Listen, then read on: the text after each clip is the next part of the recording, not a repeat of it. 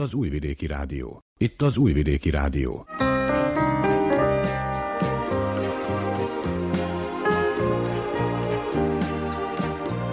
Egészségügyi mozaik.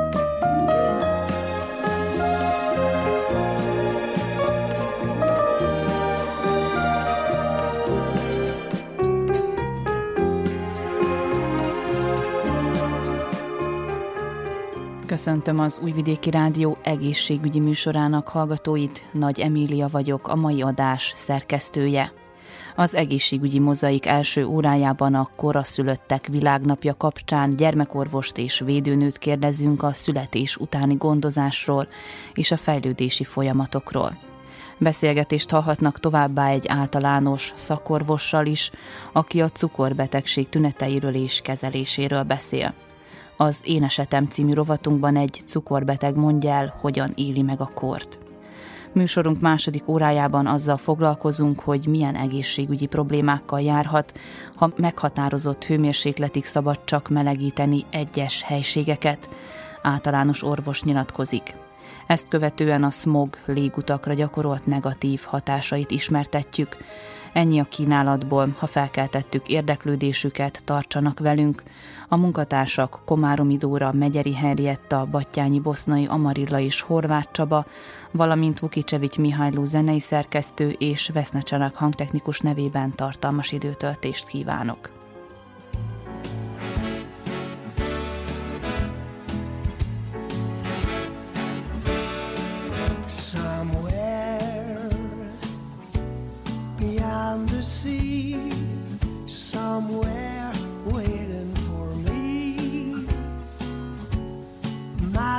Stands on golden sand and watches the ships that go sailing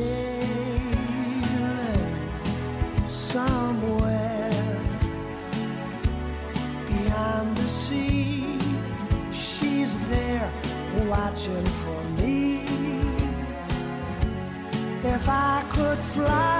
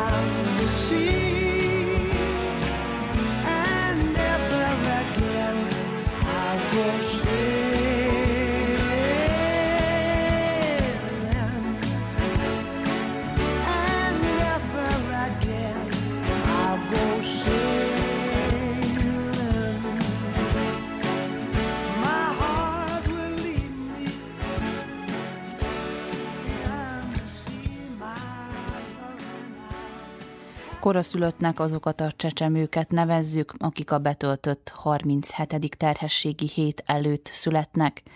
Ezek a babák érettségüktől függően kevéssé képesek az élethez való önálló alkalmazkodásra, kezdetben nehéz őket etetni, és hajlamosabbak különböző betegségekre is. Náluk gyakrabban fordulnak elő súlyos érzékszervi, bérrendszeri, illetve légzőszervi és idegrendszeri problémák, emiatt veszélyeztetett csoportba tartoznak. Hogy mire kell ügyelni a gondozásukban, Herbut Elvira gyerekorvos mondja el. Normálisan a, az anyukák ugye 36 héttől 40.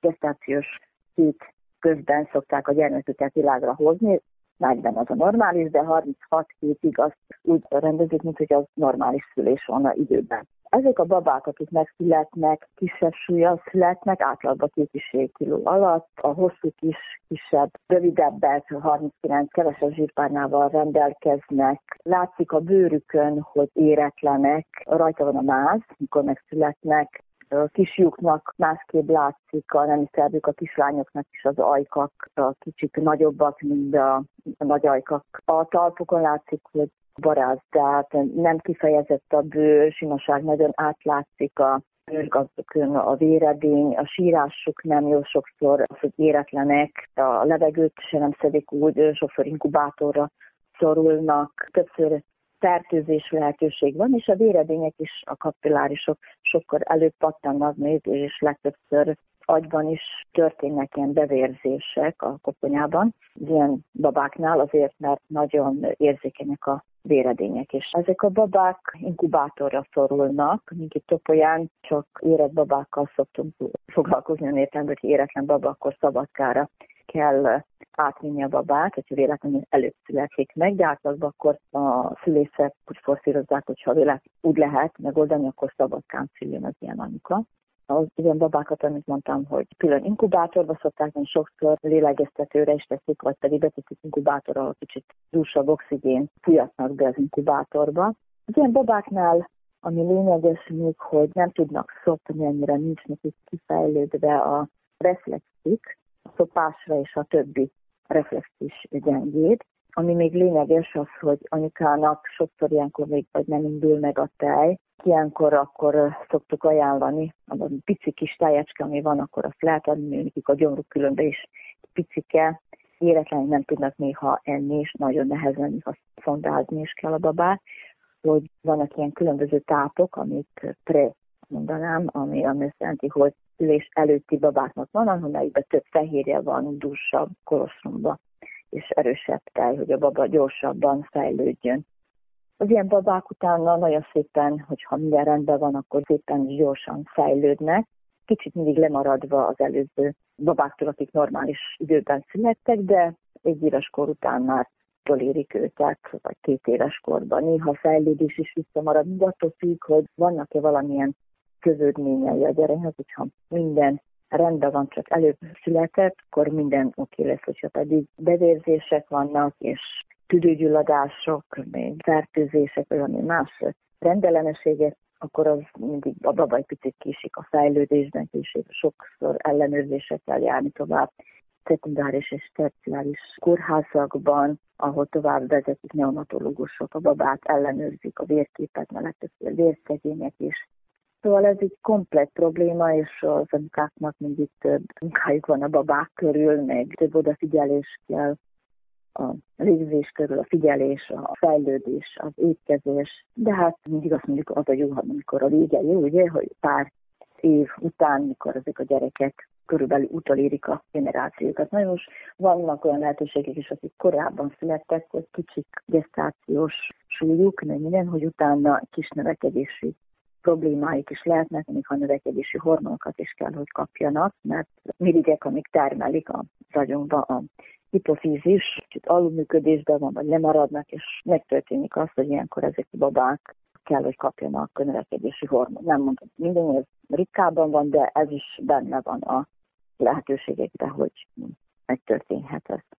Van-e bármilyen súlyos betegség, ami annak következtében alakulhat ki, hogy valaki koraszülött volt? Babáknál az a, gestációs kisúlyú babák, akik utána a fejlődésük nagyon lelassul, és hormonkezelésre szorulnak. A gyerekek mindig alultápláltabbak, vérszegényebbek, és mondom végül endokrinológus kell, hogy meghatározza, hogy mikor megnézzük a növekedési hormont, hogy kevés van nekik, akkor szoktuk ezzel a növekedési hormon, de ez már kicsit később, szóval nem 5-6 éves kor előtt történik, hanem később. Ugyanúgy megtörténik, akik előbb születnek, hogy a látásuk se nem tökéletes, és akkor szoktak ilyen mivel oxigéne vannak, akkor probléma van a retinával, és azt szokták csinálni, akkor lézerezik, ugye, hogy mert ha sok oxigén kap, akkor az is új véredényeket serkent a retinában, és akkor problémás látás keletkezik a babának, ez is egy következménye, hát akkor néha hallássérülés is közbe jöhet, ez így szoktuk minden babának, amikor megszületik, megnézzük a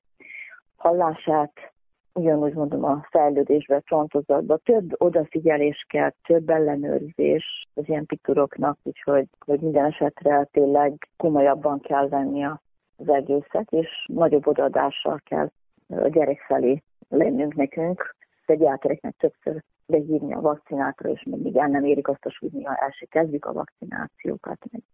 Addig még nem stabilizáljuk az állapotot, utána már akkor az ugyanúgy kezeljük őket, mint a többi gyereket. Felnőtt korban ott már nem jelentkezhetnek akkor ilyen tünetek? Nem kéne, nem most az, aki érzékenyebb volt babakorban, most mondjuk rá, ha ugyanúgy, hogyha aszmás volt, vagy valamilyen légzőszervi problémái voltak, akkor azoknak ugyanúgy kell vigyázni, mint a többi aszmás gyereknek is, hogy oda vigyázzanak jobban. Ugyanúgy érti a cukorbetegség is, hogy az vagy jelentkezik, hogyha genetikailag hordjuk magunkba, mint annak a másik gyereknek is, aki született. De mindig fönnállhat a lehetőség, de szervek még nem fejlődtek ki egészen, mert hát az utolsó hónapban is még mindig fejlődik a baba, ami előtt jönne. Mind attól függ, mondom, hogy hány hetesen születik. Mondjuk rá sokszor az van az is, hogy 27 hetesen előbb, hogyha születnek, vagy hány 100 gram alatt, akkor nagyon életveszélyes és életterciális kórházakban lehet kezelni azoknak elég sok idő kell, még néha egy-két hónap is még kikerülnek a kórházból, és akkor a felnőtt korban lehetnek nekik ilyen problémáért, hogyha a véredények megsérültek, és nem olyan tökéletesek a légzéssel, de ugyanúgy, hogyha korábban megszületik a babak, adunk egy anya szurfaktant, úgy hívják, egy, egy piszkózisos fecskendővel adunk egy gyógyszer, amivel a tüdő hátja nem ragad össze, és akkor lélegezhet a baba, mert az nagyon fontos, hogy a, mert akkor nem nyílik szét a tüze, és nem tud lélegezni a baba. Szóval vannak, attól mondom, hogy itt is kategóriák vannak, hogy 35 hetesen, vagy 4, 34, 33 ok azok még úgy közelebb vannak, hogy csak éretlen babák, de vannak egész túl súlyosan, 27, 30, hetesen szóval azok már tényleg kórházra szorulnak, és akkor ott vezetik őket addig, és ki nem engedik, míg nem stabilizálják. És a kórházban fekszik a baba, akkor mindig könnyebben lehet, hogy lehet egy fertőzés is ott a lélegeztető gépeken, hogyha vannak különösen, meg a az, az ilyen szondákon, akkor mindig vérszegénység, és akkor egyikből kimászik, másikba belemegy, hogy az egyik fertőzés, ilyen fertőzés, olyan fertőzés, hogy kell egy-két hónap, hogy néha, hogy kikerülnek a kórházból, anyukák elejében még nincsenek ott, akkor utána ők is oda, oda mennek a kórházba, és hogy a tejt megpróbálják adagolni babájuknak, ugye, ha van tejük, ha nem megy el, mert korábban szület, megszűnnek, akkor néha tejtermelése indul meg a melleikben, úgyhogy ez egy, egy elég ilyen komplex probléma, amit sokszor több szakorvos kell, hogy kísérje és nézze, nem csak egy neonatológus, hanem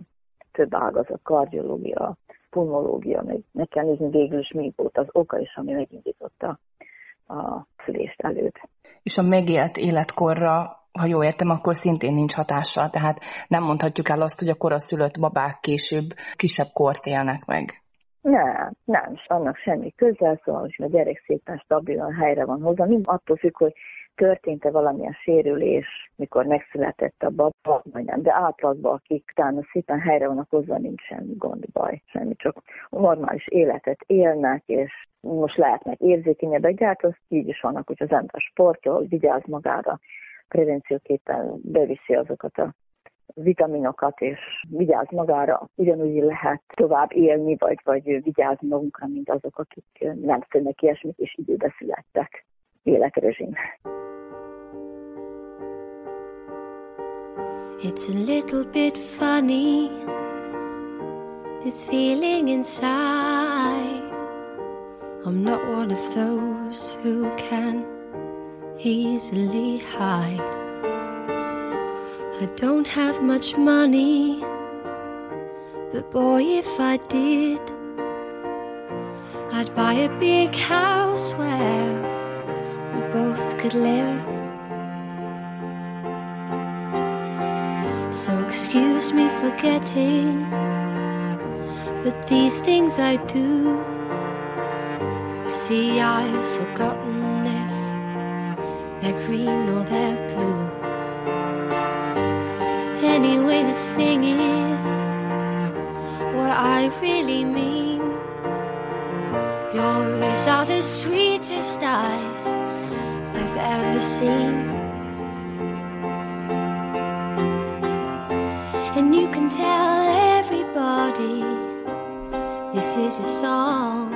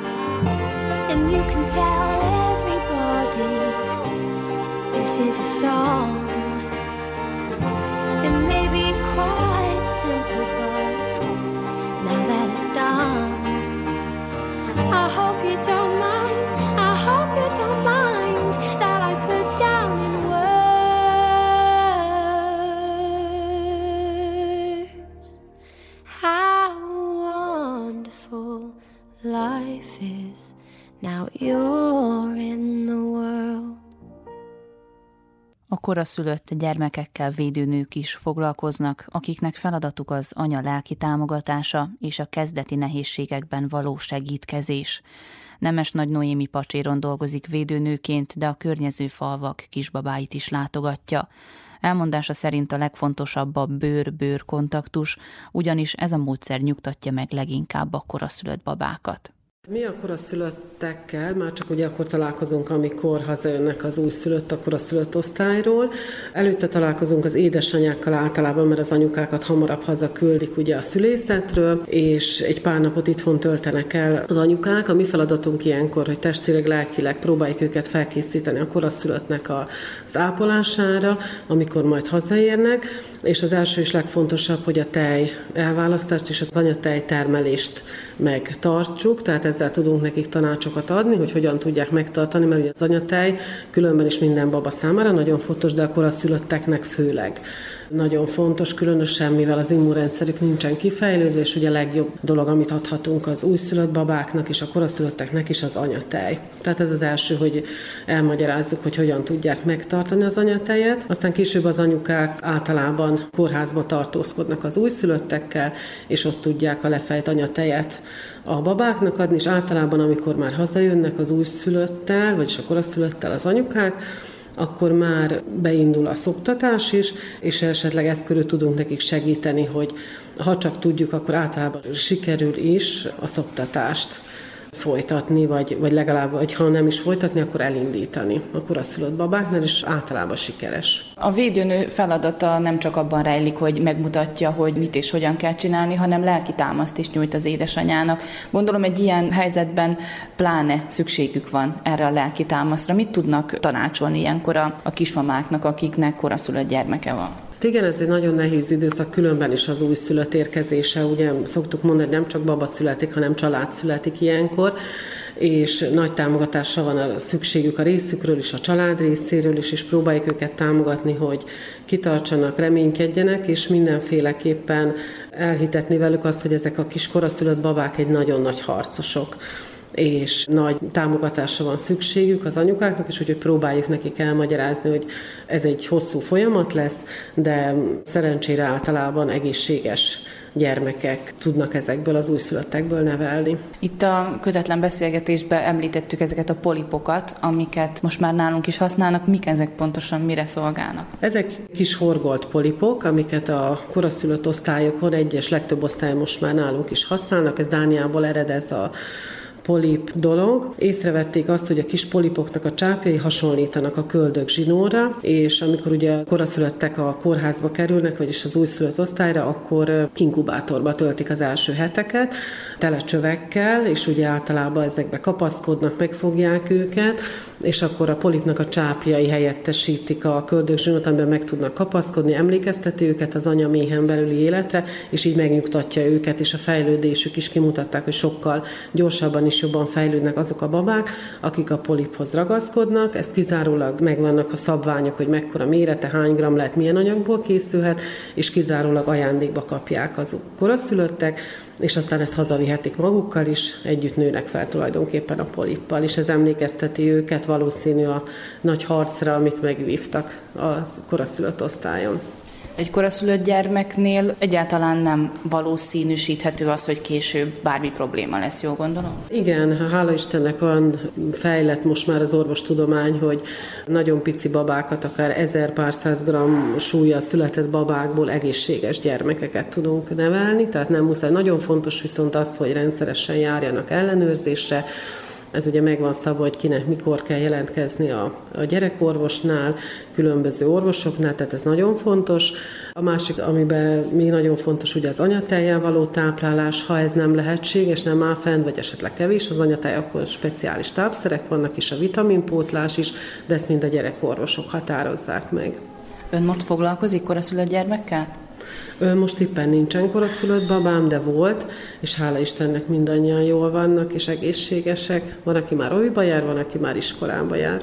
Mennyire gyakori ezen a térségen, ugye Észak-Bácskára, mennyire jellemző, hogy koraszülött babák vannak? Nem olyan túl sok szerencsére, de van sajnos, van koraszülött baba mindig egyes vidéken, itt a községünkben is most éppen egy, amiről tudunk, de hát időnként előfordul. És ugye az is személyre szabott egy baba esetében, hogy mikor kerülhet ki az inkubátorból, vagy, vagy mikor kerülhet haza mondjuk.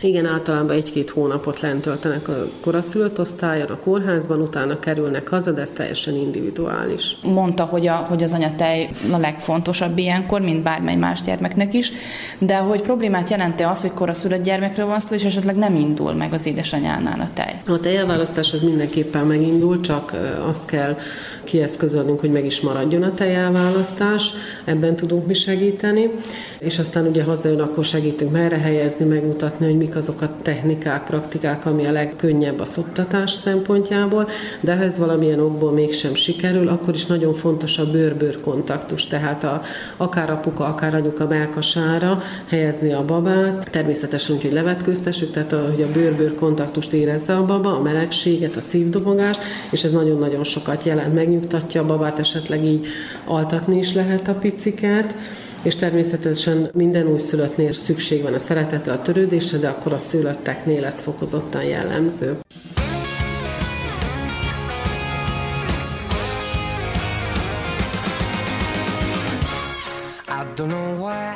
think that you could help me when you couldn't get by by yourself. And I don't know who would ever want to tell the seam of someone's dream. You said that we should just be friends while I came up with that line. And I'm sure that it's for the best. If you ever change your mind, don't hold your breath. Look, you may not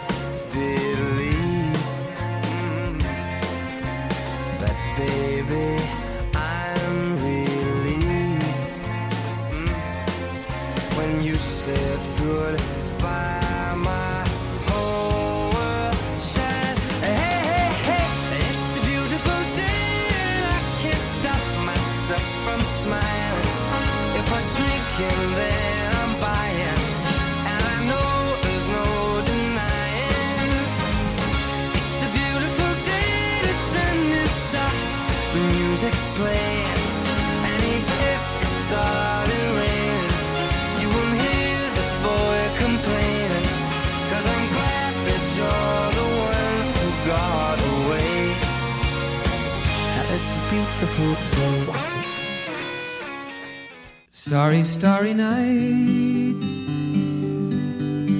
Paint your palette blue and gray. Look out on a summer's day with eyes that know the darkness in my soul. Shadows on the hills. Sketch the trees and the daffodils. Catch the breeze and the winter chills in colors on the snowy linen land. Now I understand what you tried to say to me, and how you suffered for your sanity, and how you tried to set them free. They would not listen, they did not know how. Perhaps they'll listen now. Starry, starry night. Flaming flowers that brightly blaze. Swirling clouds in violet haze. Reflect in Vincent's eyes of china blue. Colors changing hue morning fields of amber grain, weathered faces lined in pain are soothed beneath the artist's loving hand. Now I understand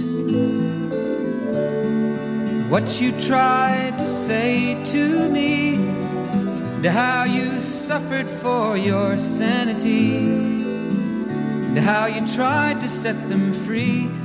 They would not listen, they did not know how. Perhaps they'll listen now, for they could not love you. But still, your love was true. And when no hope was left inside on that starry, starry night, you took your life as lovers often do.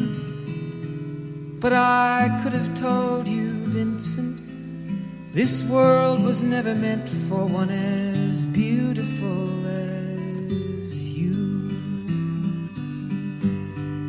Starry, starry night. Portraits hung in empty halls, frameless heads on nameless walls with eyes that watch the world and can't forget, like the strangers that you've met. The ragged men in ragged clothes, a silver thorn, a bloody rose, lie crushed and broken on the virgin snow. Now I think I know what you tried to say to me, and how you suffered for your sanity, and how you tried to set them free. They would not listen, they're not listening still. Perhaps they never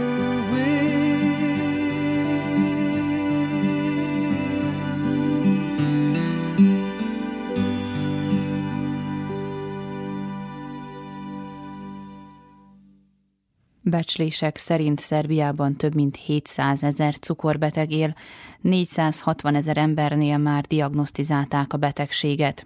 A betegek fele a munkaképes korosztályba tartozik, adta közre az idei világnap alkalmából a Batut közegészségügyi intézet. Évente hozzávetőleg 3400 ember hal meg a betegségben, és Szerbia azon országok közé tartozik, ahol magas a halálozási arány az intézet szerint. A statisztika azt mutatja, hogy Szerbiában ez az ötödik vezető halálok.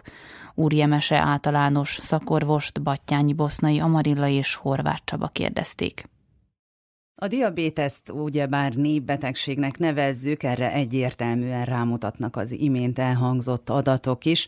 Habár szigorú szabályok szerint kell alakítsák életmódjukat az érintettek, ám azonban a cukorbetegséggel mégis lehet teljes életet élni. Hogyan, doktornő?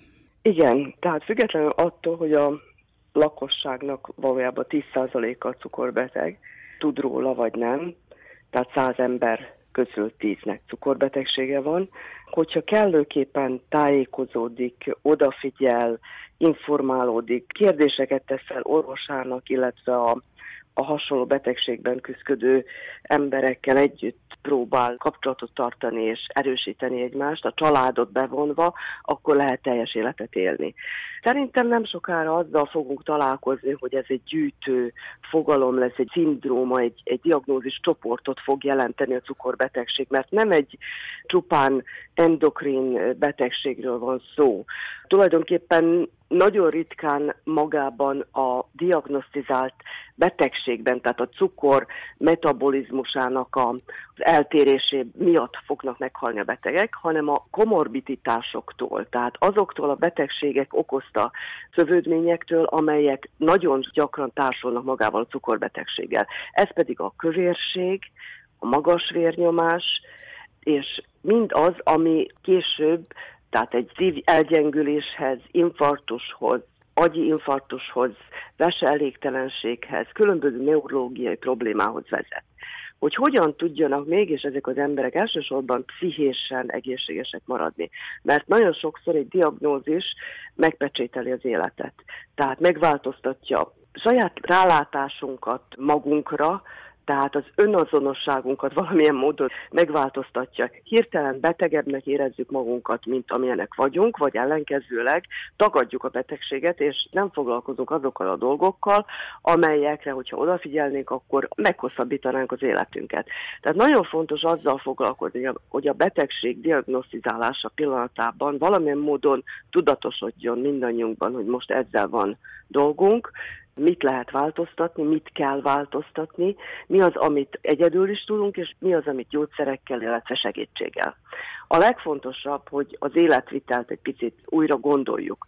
Tehát, hogyha kövérek vagyunk, akkor igyekezzünk a testsúlyunkat valamilyen módon korlátba tartani. Hogyha nagyon sok szénhidrátot fogyasztunk, akkor azt csökkentsük. Ma már, amikor a diétáról testsúlycsökkentésről, egészséges étrendről beszélünk, akkor többé már igazság szerint nem a kalóriabevételről kell gondolkodnunk, tehát nem az a lényeg, hogy milyen kalorikus ételeket eszünk, hanem hogy milyen ételeket. Tehát, hogyha szénhidráttal helyettesítjük például a zsírokat, akkor ma már hál' Istennek tudjuk, hogy ez, ez nem jó. Tehát a nagyapáinknak az étrendje sokkal egészségesebb volt, mint ahogy sajnos nagyon sok orvos kollégával együtt mondtuk sokáig a betegeknek, hogy hát igen, nem kell szalonnát tenni, nem kell tojást tenni, nem kell állati zsírokat fogyasztani, hanem inkább a margarint, hanem inkább a sovány tejet, a sovány jogurtot, amelyet, hogy ehetővé tegyék, tulajdonképpen megcukrozzák. Tehát a cukrokat, a feldolgozott cukrokat, a feldolgozott szénhidrátokat, a fehér lisztet kell kerülnie mindenkinek, nem csak a cukorbetegnek. A rohanó élettempó és a felgyorsult élettempó, a rendszertelen étkezés mind hozzájárul a betegség kialakulásához. Melyek azok az első tünetek, amelyek arra utalnak, hogy potenciálisan kialakuló félben van valakinél a betegség? Sajnos, mint minden krónikus betegségnél észrevétlenül kezdődik, és általános tünetekkel. Az általános tünetek közül a fáradékonyság, a testsúly csökkenés vagy testsúly emelkedés, a memóriazavar, a különböző fájdalomszindrómák. Nagyon sokszor például egy Kárpál-tunél szindróma, tehát hogy a három ujjunk zsibbat, fáj, lehet az első jele, hogy valami nincs rendben a metabolizmusunkkal. A hasi elhízás az szinte velejárója a cukorbetegségnek a fáradékonyság, aluszékonyság, vagy ellentétben a nehéz elalvás szintén arra mutat, hogy valami a, a metabolizmusunkban, az endokrin rendszerünkben megmozdult, eltolódott.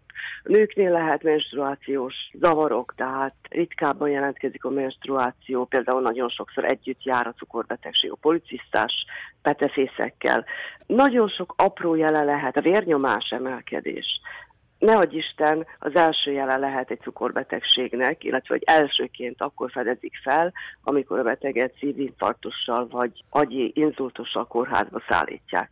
Ezek a dolgok sajnos azt jelentik, hogy keveset foglalkoztunk a szűrésekkel, keveset foglalkoztunk a prevencióval, illetve hát maguk a, a lakosok, az emberek keveset olvasnak, vagy nem figyelnek oda, vagy nem hiszik el, hogy velük is megtörténhet, hogy ebbe a betegségbe fognak szenvedni.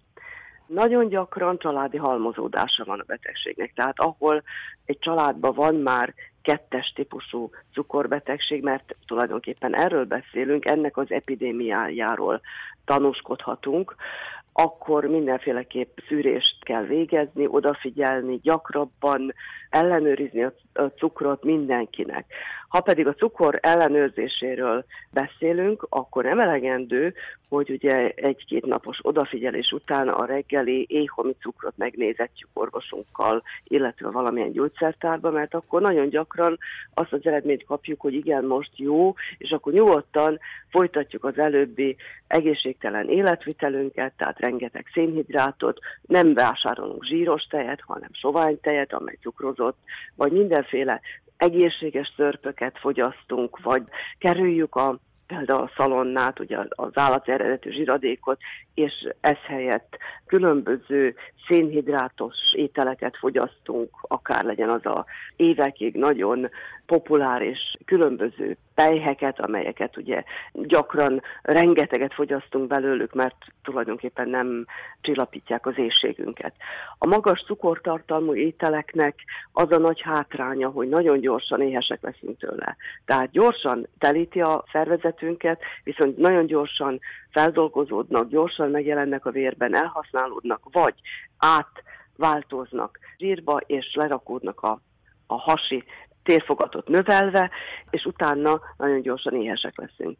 Biztos, aki odafigyelt, vagy ha nem, akkor csináljunk mindannyian egy kísérletet. Hogyha reggel a tradicionális ételekből fogyasztunk, tehát szalonna tojást, akkor rájöhetünk arra, hogy csak majd valamikor dél egy, illetve két órakor leszünk éhesek, viszont hogyha műzliszeletet, vagy egészséges, vagy gyümölcsöt fogyasztunk reggel, akkor sajnos már tíz órakor kopog a szemünk az éjségtől, és újra valamilyen gyorsan felszívódó szénhidrát tartalmú ételt fogyasztunk, legyen az esetleg egészségesnek keresztelve, vagy nevezve, ezzel sajnos tulajdonképpen kárt teszünk magunkban. És doktornő még egy ilyen általános tünetre vagy jelenségre is fel szeretnénk hívni a hallgatók figyelmét is, és ehhez az ön tanácsát kérni. Tehát a vércukoresést ugye lehet mindenki érezte már ilyenkor remegés, gyengeséget, heves szívdobogást, izadást érzünk, de ez nem okvetlenül jelenti azt ugye, hogy cukorbetegség van kialakuló félben, illetve hogy cukorbetegek vagyunk. Na most mit kell tennünk ilyenkor? Hiszen ugye gyakran munka vagy mozgás közben nem tudunk leülni, enni. Tehát mondjuk jó, hogyha van nálunk mindig egy-két szem szőlőcukor, vagy? Igen, tehát az alacsony cukorszintet mindenféleképp kezelni kell. Ez egészségeseknél, betegeknél úgy szintén nagyon fontos, mert hogyha az agyunk nem kap elegendő cukrot, akkor az egy bizonyos idő után nagyon rossz kimenetelt jelenthet, tehát mindenféleképp pótolni kell. Viszont hogyha valakinek ez gyakran előfordul, akkor már meg kell vizsgálni, hogy mi áll mögötte. Igen, sajnos lehet a cukorbetegség előjele, tehát azt jelenti, hogy megváltozott a metabolizmus. Tehát ezt kell kikutatni, hogy miért. Hogyha az étrendünk nem megfelelő, tehát az előbb, mint említettem, hogyha magas szénhidrát tartalmú ételt használunk, amelyben feltüntetett cukor nincs, de valamilyen más cukorforma, ami esetleg nem is édes, tartalmaz ez az étel, és nagyon gyorsan feldolgozódik, és utána hirtelen leesik a cukorszintünk, tehát ez is lehet ugye az egész folyamat közepében, és ezért történik az, hogy hirtelen rosszul lét és alacsony cukorszint. Tehát az alacsony cukorszintet épp úgy figyelni kell, követni kell, gyakrabban mérni a cukrot. Az előbb említettem ugye, hogy a reggeli cukormérés a legstandardabb, a legelfogadottabb, közismertebb módja annak, hogy, hogy esetleg cukorbetegséget diagnosztizáljunk, viszont én azt ajánlom, hogy mérjük meg napközben is a cukrunkat. Tehát étkezés után két órával mérjük meg a cukrunkat. Hogyha most úgy mondom, hogy könnyen jegyezhetővé váljon, ha 10 fölött van, akkor az mindenféleképp azt jelenti, hogy a cukorháztartásunk nem megfelelő.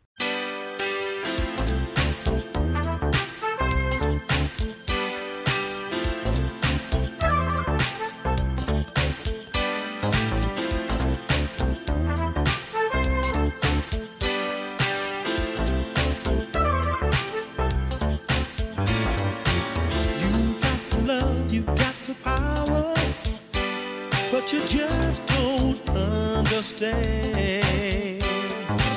Girl, you've been charging by the hour for your love. I tried to show how much I love you.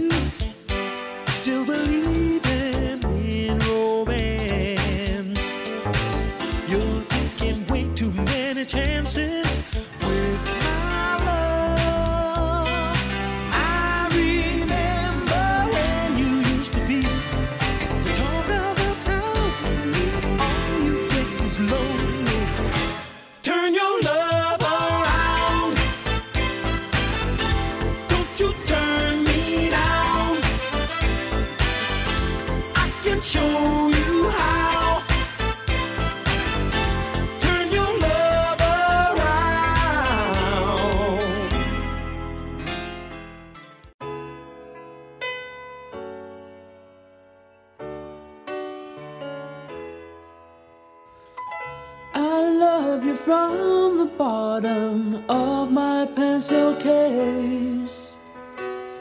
I love you in the songs I write and sing. Love you because you put me in my rightful place.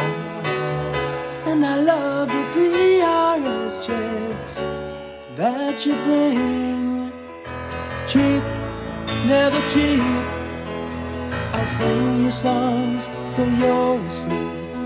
When you've gone upstairs, I'll creep and write it all down, down, down. Oh, Shelley, oh, Deborah, oh, Julie, oh, Jane. I wrote so many songs about you, I forget your forget your name. Jennifer, Allison, Philippa Sue, Deborah, Annabelle Sue.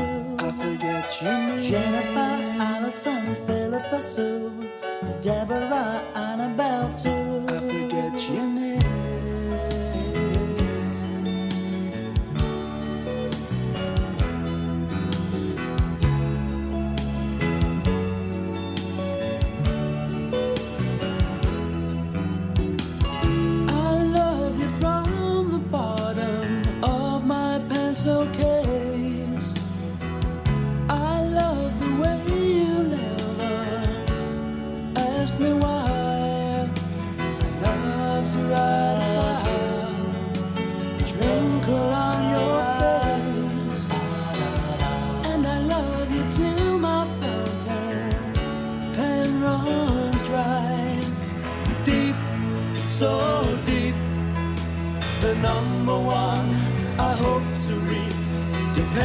upon the tears you weep. So cry, love cry, cry.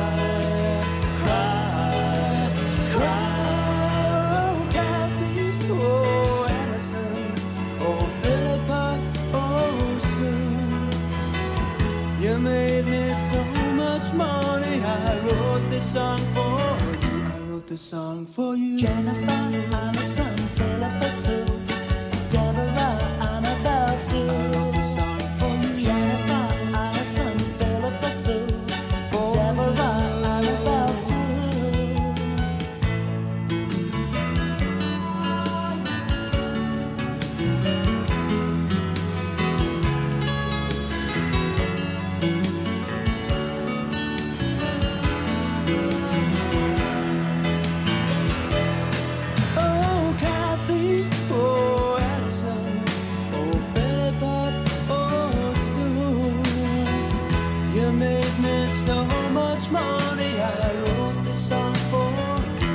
This song for you.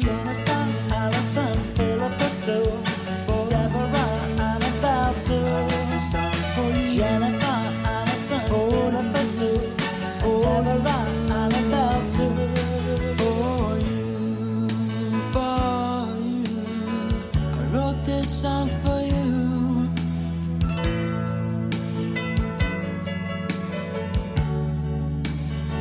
I wrote this song for you.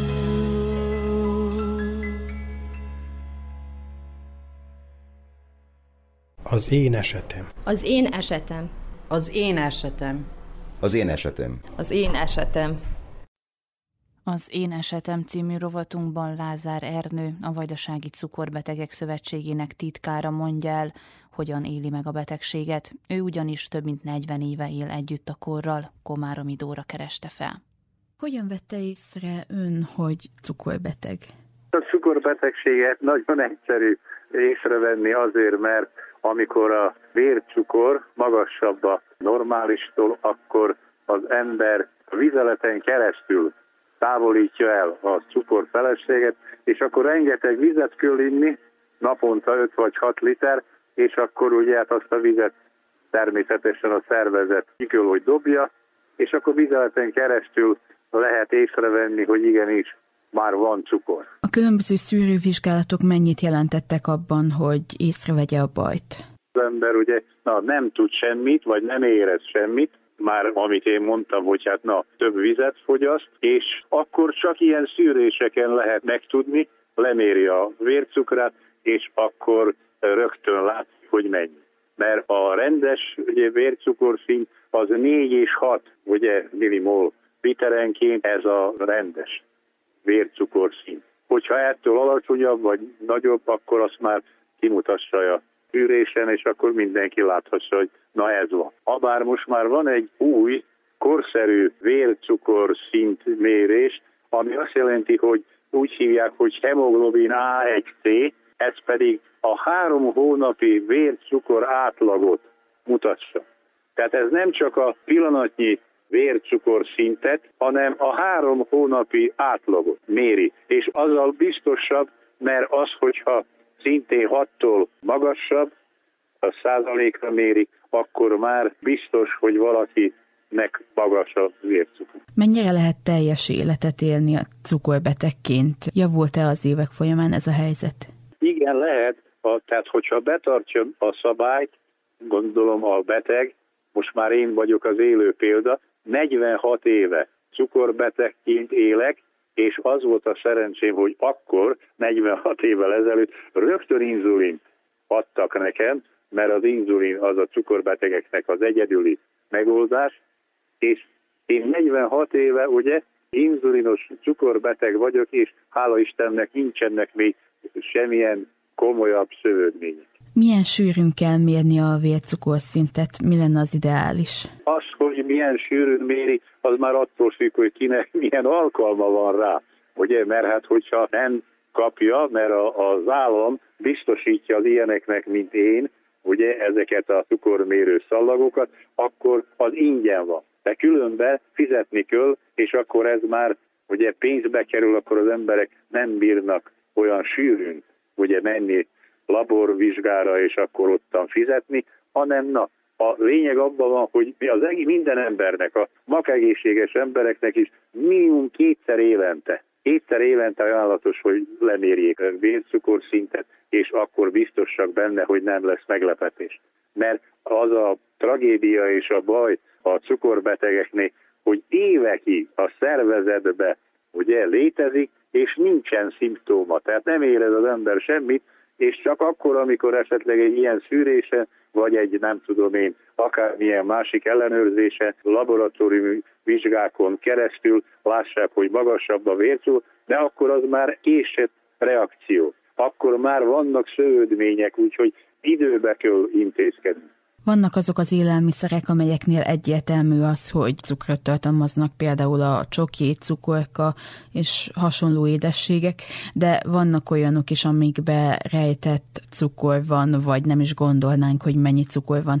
Mennyire kell odafigyelniük a cukorbetegeknek az étkezésre? Oda kell figyelni, mert az étkezés az egyik a legfontosabb, mert az étkezésen keresztül visszük be a szervezetbe, ugye, az energiát az energia pedig csak a cukortól van. Na mostan az, amit nem tudnak ugye, a polgárok vagy az emberek, az, hogy a cukorbetegségnek két csoportra oszlik. Az egyik úgy hívják, hogy egyes típusú cukorbeteg, ezek, akik inzulint kell, hogy szedjenek, mert a szervezet nem termel többet inzulin. Ezeknek az embereknek szabad mindent enni. Tehát akkor nincsen olyan korlát, hogy most valami édes és akkor azt az édeset nem szabad, hogy megegyem, hanem korlátolt ugye mennyiségbe szabad enni minden. De a kettes típus, tehát van a kettes típusú cukorbeteg, ahol a 90%-a a cukorbetegnek ide tartozik, akik nem szednek inzulin. Na ezeknek nagyon oda kell akkor figyelni, hogy mit esznek és hogy mennyit esznek, mert a lényeg abban van, hogy mindent, amit az ember a száján keresztül bevisz a szervezetbe, előbb vagy utóbb cukorrá fog válni, és a cukor az, az adja az élet energiáját. Tehát 600 kiló kalória köl az embernek, hogy a belső szervek működjenek. Tehát, hogyha fekszem, és az égvilágon semmit nem csinálok, csak pislogok, akkor is 600 kalóriát naponta be kell vinni a szervezetbe, hogy a szív, a vese és a többi szervek bírjanak működni. Na mostan a 600-tól a 2000-ig 2000 kilokalória napi energia bevételhez, na itten már oda kell figyelni, mert minden vennivalónak és mindent, amit fogyasztunk, annak van megfelelő cukor értéke és kalória értéke. Na ezt meg kell tanulni. Ezt nem lehet fejből, hanem erre mi tartunk edukatív előadásokat, és akkor van nálunk az Egyesületben, mi szervezünk ilyen cukorbeteg konyhákat, és akkor ott az emberek készítik a, és fogyasszák a különféle ételeket, és akkor ezek a nutricionisták megmagyarázzák, milyen ételben mennyi cukor van.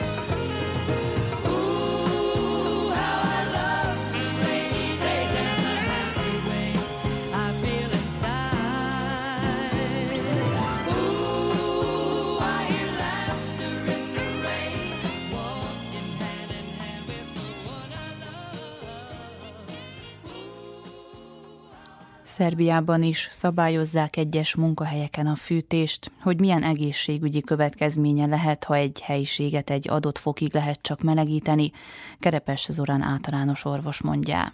Igazából semmi következmény nem kéne, hogy legyen.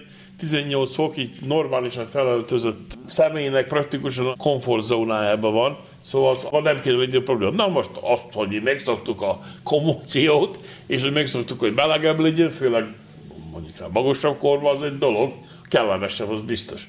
Nem lesz itt más nagyon, hanem hogy hogy mondja egy jó barát, öltöz föl, takarodjál be. Muszáj lesz majd a munkahelyen, definitív muszáj lesz jobban fölöltözni, és úgy főleg ilyen hogy ülőmunka. Na most ez probléma lehet persze iskolában, óvodában, bölcsödében, egészségügyi intézményekben, ott ahol főleg ül a nép, mert ott, ott mégis többi valószínű, hogy ez kellemetlen lesz. Hát de más nem lesz. Máshol, mondjuk ott, ahol mozog az ember, többi valószínűleg kevesebb probléma lesz, de abból a szempontból, hogy kéne, hogy legyen több megfázás, igazából nem. Ahhoz fontos, hogy legyen valamilyen vírus keringésbe, és egymástól azt, hogy el lehessen kapni magába. A meghűlés annyiból érdekes, hogy csökkenti az immunrendszer hatásosságát, mondjam úgy. Abból a szempontból érdekes, de a hidegtől igazából még lehet fagyni. Magába hideg vírus nélkül nem fog okozni megfázást, az azt definitív biztos.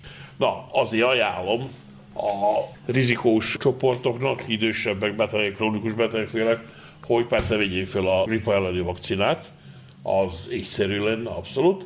Kerülni a tömeget, abszolút maszk használás, C-vitamin, ilyen immunerősítő dolgok, az, az mind oké. Okay. És persze felöltözni. A D-vitamint szokták még ugye ajánlani a téli időszakban, ez mennyire Uh, fontos? Mondják az utóbbi időben úgy, hogy olvastam még, ahogy a literatúrát követő valamennyire még mindig, ha bár nyugdíjban vagyok.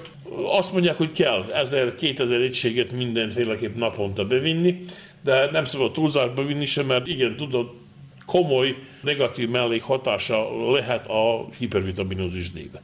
Szóval nem kell túlzásba vinni minden esetre. Most lecsengette már az a, az első időszak a megfázások, megkülések, vírusok, ugye elindult az óvoda, iskola, most már mi novemberben beszélgetünk, ezek elmúltak, vagy folyamatosan van ilyen? Igazából most, ahogy megkezdett az iskola, óvoda, bölcsőde, persze megugrott a betegek száma, mert a gyerekek visszajöttek a kollektívában, hogy egymás köz kísérletik a vírusokat, és ilyenkor több a beteg. Igazából én így az ambulantból dolgoztam, nem vettem észre, hogy valamilyen lényeges több beteg lett volna ebből a szempontból. Mindennapi megfázás az mindig aktuális. Na most itt persze bekever a korona, mert soha nem lehet tudni, most akárki jelentkezik ilyen megfázásos szimptomákkal, de most koronáról beszélünk, vagy csak egy sima megfázásról. Úgyhogy sajnos itt egy kicsit megnehezíti a munkát, de tovább is ajánlom, én is felvettem magam. Nagyon-nagyon ajánlom, ha van rá lehetőség fölvenni, főleg ezt a quadrivalens gripp elleni vakcinát. Van, aki esetleg érzékenyebb az ilyesmire? Akár gyerek, akár felnőtt ezekre a megfázásokra? Persze, ott, ahol az immunrendszer kompromitál, akármilyen okból, idősebbek, krónikus betegek, azok, azok mindig sokkal érzékenyebbek, és könnyebben elkapják a fertőzést, úgy a vírusost, úgy a bakteriálist. És akinek mondjuk van módja otthon kifeküdni, mit ajánl, milyen készítményeket kellene fogyasztani, mikor már tünetek vannak? Mindenféleképp megfázás, főleg komolyan, ha komoly, magas lázzal megy, komolyan kell venni. Nagyon sokszor sajnos nem tudnak róla az emberek, de egy nem rendesen kihevert gripafertőzés tudom csinálni komolyabb problémákat, például szívizomgyulladást, úgyhogy ha magas lázról van szó, fekvés, tüneti terápia, lázcsillapító C-vitamin, csak folyadék, csak ha komoly láz ha van komolyabb szövődmény, olyan értelemben, hogy egy bakteriális légcsőhorút, vagy egy bakteriális tőgyulladást, vagy egy vírusos tőgyulladást, azt akkor igényli, hogy be legyen vezetve valami antibiotikum, egy vagy kettő komolyabb, és azt kellőképpen muszáj kezelni. És ahol egész nap ülnek, ugye, amit maga is említett, ott is akkor az a végső tanács, tehát, hogy jobban felöltözünk. Persze. Jobban felöltözünk néha-néha, ha megengedi a munkahely, persze. Föl kell is sétálni, kicsit fölmelegedni, meleg folyadékot, teát fogyasztani, C-vitamint, egy kis több gyümölcsöt, multivitaminokat, ilyeneket, immunerősítőket használni.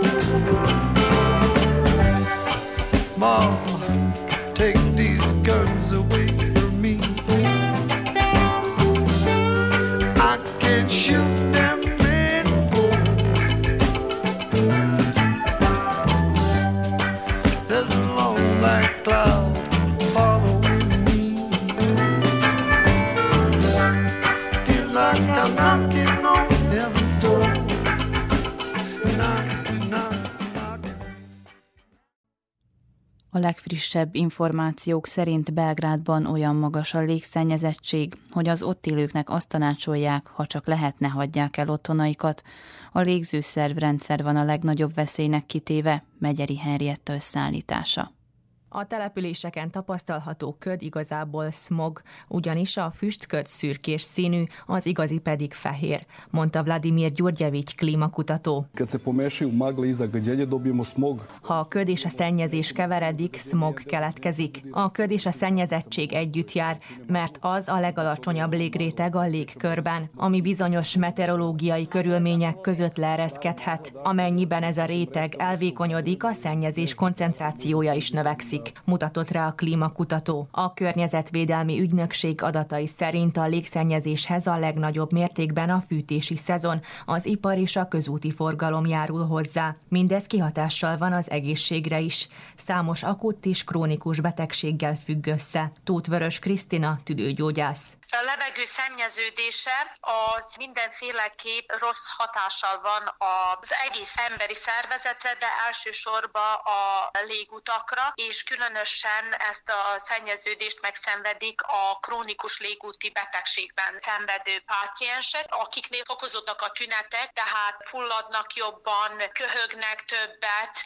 mert a légszennyeződés az az egyik rizikofaktor a betegség előrehaladására is, meg a tünetek fokozódására. Tehát például a krónikus légúti megbetegedés, tehát az úgynevezett bronchitis, az a krónikus bronchitis, egyik ilyen rizikofaktor, a levegőszennyeződés is, és az mindenféleképp ilyen progresszív betegség, ami végül is halálhoz vezet. Az egyik a lehetséges okozója, ugye a dohányzás mellett mondhatnánk úgy is, hogy igen, okoz olyan betegségeket, ami halálhoz vezet. A levegőszennyezés miatti korai halálozások számát Európában évente körülbelül 400 ezerre becsülik.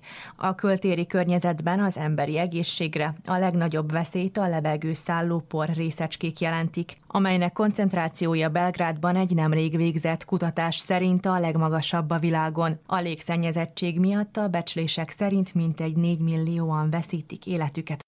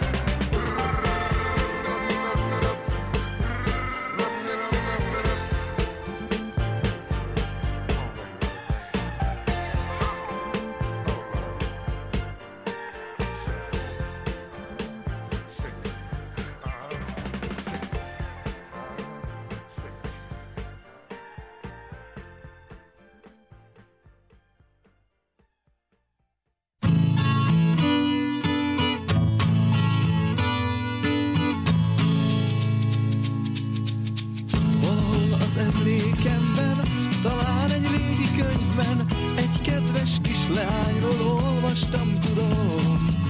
Egyedül élt oly sok évig, dalai azt mesélik, minden bajt messze űztek, szerették nagyon.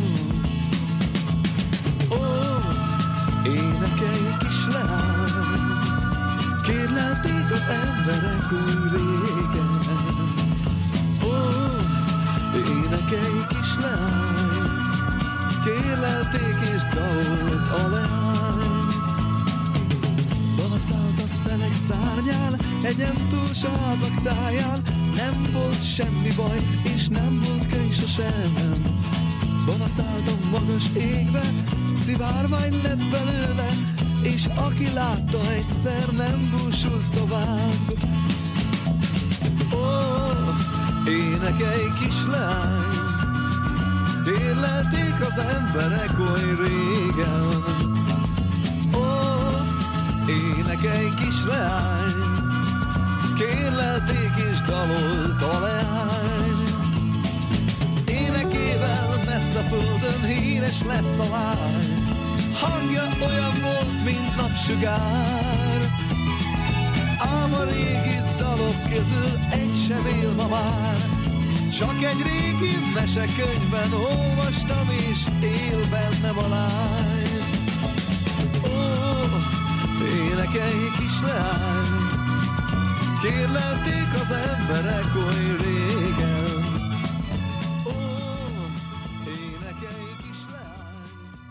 Kedves hallgatóink, Önök az Újvidéki Rádió egészségügyi műsorát hallották, amelynek első órájában a koraszülöttek világnapja kapcsán gyermekorvost és védőnőt kérdeztünk a születés utáni gondozásról és a fejlődési folyamatokról.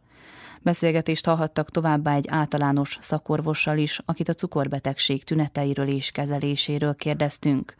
Az Én esetem című rovatunkban egy cukorbeteg mondta el, hogyan éli meg a kort.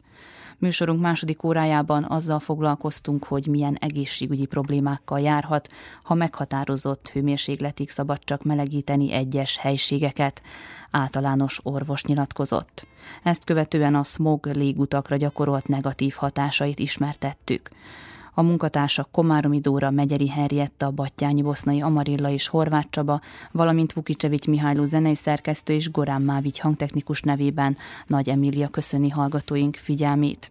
Az egészségügyi műsorral a jövő héten is a szokásos időben csütörtökön délelőtt a 10 és az esti ismétlésben a 8 órai hírek után jelentkezünk. További szép napot és jó rádiózást kívánok!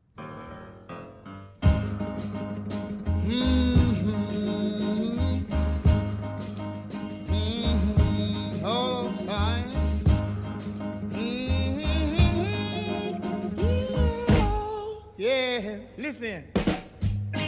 North Heaven, West Jamaica, True is the mountain shining down the river. All my friends there, holding on those reeds, young and then the mountain,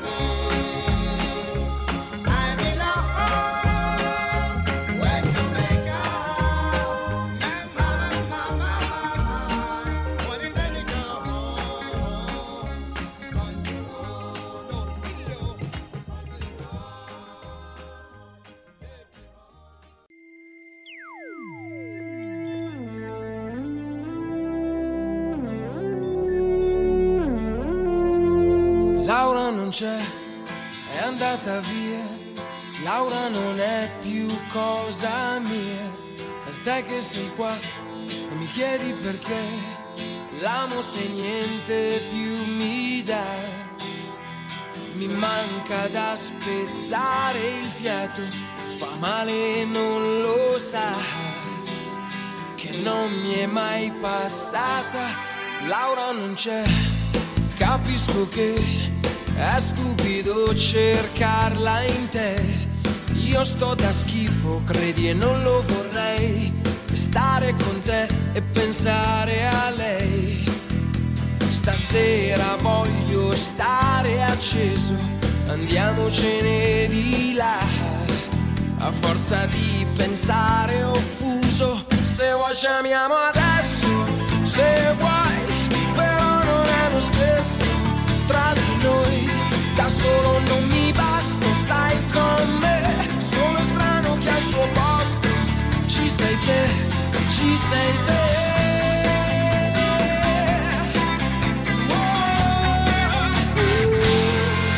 Laura dov'è? Mi manca sai, magari c'è un altro accanto. Giuro non ci ho pensato mai che succedesse proprio a noi. Lei si muove dentro un altro abbraccio su di un corpo che non è più il mio. E io così non ce la faccio. Se vuoi ci amiamo adesso, se vuoi,